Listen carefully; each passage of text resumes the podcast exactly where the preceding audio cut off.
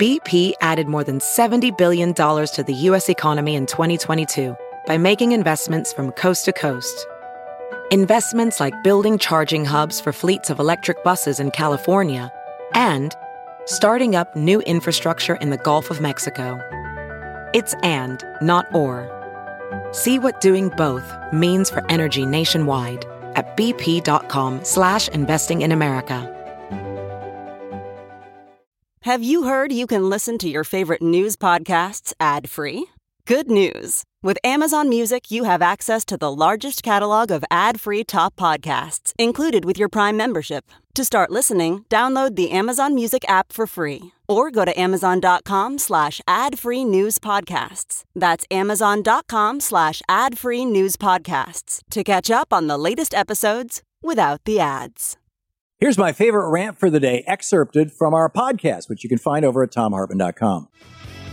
Welcome back to the Thom Hartmann program. I'm Alex Lawson, filling in for Thom, and uh, I'm going to just go to Steve in Chicago. Steve, you're on the air. Yes, I wanted to make a couple of points. Uh, and with regard to the previous caller, I certainly respect her opinion, but I, I think that there's a fallacy at work here. That she's confusing correlation with causal relationship. There are all sorts it's of things true. that happen during this time frame. I mean, in, in the late 1970s, we start to see a, a decline in terms of the stability that Americans feel about their lives, their economic situation. You know, after four decades, beginning, you know, with the end of the, uh, the Great Depression until the early, late 1970s, Americans consistently saw a rise in their standard of living, a stability in their lives, and then all of a sudden that falls off a cliff. And it's not a coincidence that in the 1970s, by the way, before these drugs were introduced, is when we had an all-time high crime rate in this country. So you know, it's it just doesn't add up. The the question isn't the drugs, which again, as you pointed out rightly, you know, we are overprescribed sometimes. It's the the, the conditions that cause us to need these drugs are, are what was aggravated during this period. So, and therefore, Steve, you, you had a lot of times, a lot of times in science, you know, they in social sciences, you say it's the it's the other Z's, right? So the correlation, causation. There are a lot of factors going in, and controlling for all those factors is part of what makes social sciences a s- science. What, the- Uh, and the- if, if it was simple, it'd be simple, but it's very complex. Right, in the Latin, post hoc ergo propter hoc, after, therefore, because of. So after something happened, therefore it caused it. But that's not the case here, I would argue. And I really called in with regard to the, the, the whole question of student loans and so much else. And I think you're right that in an ideal world, I would love to see us pursue agendas on multiple fronts. Now, at the same time, there is this question of political overreach. Every time one political party, one political ideology came into power, there was always overreach and then there was huge backlash.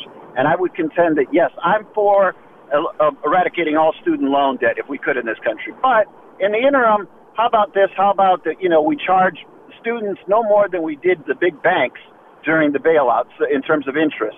So at the very least, you know, you're paying 1%, a half of a percent of interest, because that would be a huge weight lifted off the backs of students just in terms of the reduction in, in, in interest rates. If, even if we say, you know, you, you still owe the principal, okay, but we're going to do this for you because it's the, at the very least it's what we did for the banks. And the same thing with regard to, uh, for instance, uh, medications and other healthcare devices. In Europe, you know, there's a there's a wonderful system in place that provides single payer health care.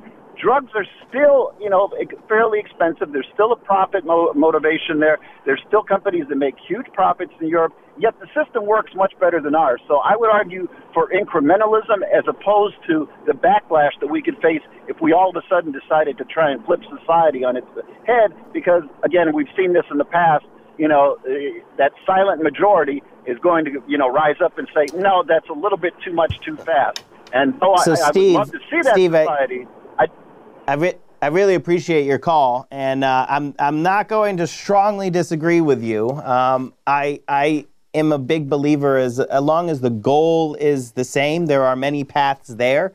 So if your goal is to eliminate student debt, to cancel it, and part of the things you're working on is you support anything that increases the economic security of those people with student debt you know that's a step along the way but i think the goal is key and then the disagreement here is that I don't buy, and you know, I obsessively read history. I don't buy that silent majority thing. That's what they always say. That's literally never happened. It's never happened that there is this big backlash from this political overreach. You can like you can say on small areas, but it is not a fact by any means. And uh, the big thing is political overreach is when you try to do something uh, that the people don't want. Uh, but when you're actually being bold and visionary and really going aiming high on things that people really want, right? So when we talk about expanding Medicare to cover everybody, again, there's a lot of ways to get there, but you poll on that and you're talking about 80% of the people who believe that the federal government should be involved in guaranteeing health care. When you talk about expanding Social Security, you're talking again about 80% of the people, not the Democrats, not the left, including independents and Republicans. Uh, you know, my organization, Social Security Works, we've polled this every which way, and you cannot find a demographic slice in America where expanding Social Security polls under 51%. A majority of everybody wants to expand Social Security. Same thing on prescription drug prices. You, you, you really have to squint. Uh, far fewer people in this country, I'm sorry, what I should say is more people believe in the Loch Ness Monster, many more people, according to the polls, than uh, want the government to not do something to decrease prescription drug prices. What I mean is over 90% of the people in polling say the government should do something to lower prescription drug prices. And again, that's the goal. So we're going to talk about one step that way. I've brought up another step that way. And this isn't about turning society on its head. That's the big thing that I disagree with you on. Uh, besides the fact that there's this quote unquote silent majority out there, that's just never, that's just a made up term that uh, generally the reactionaries use to scare people um, about doing things that are genuinely popular with the people. And uh, so I'm not disagreeing with you that there is uh, the that we should be supporting things that are aimed in the right direction, but incrementalism for incrementalism's sake makes absolutely no sense at all. Like incrementalism in addressing the fact that climate change is slowly uh, but surely destroying the world means that there is no world for us. Like, we better go bold and radical on these issues that need bold and radical solutions that also are extremely popular with the people. And the only ones arguing against it is big money power. Um, so, Steve, thank you so much for your call. We're going to be joined by Stephanie Kelton to go uh, at length on the economic boon that canceling student debt would give us. Uh, so stick with us on the Thom Hartmann program.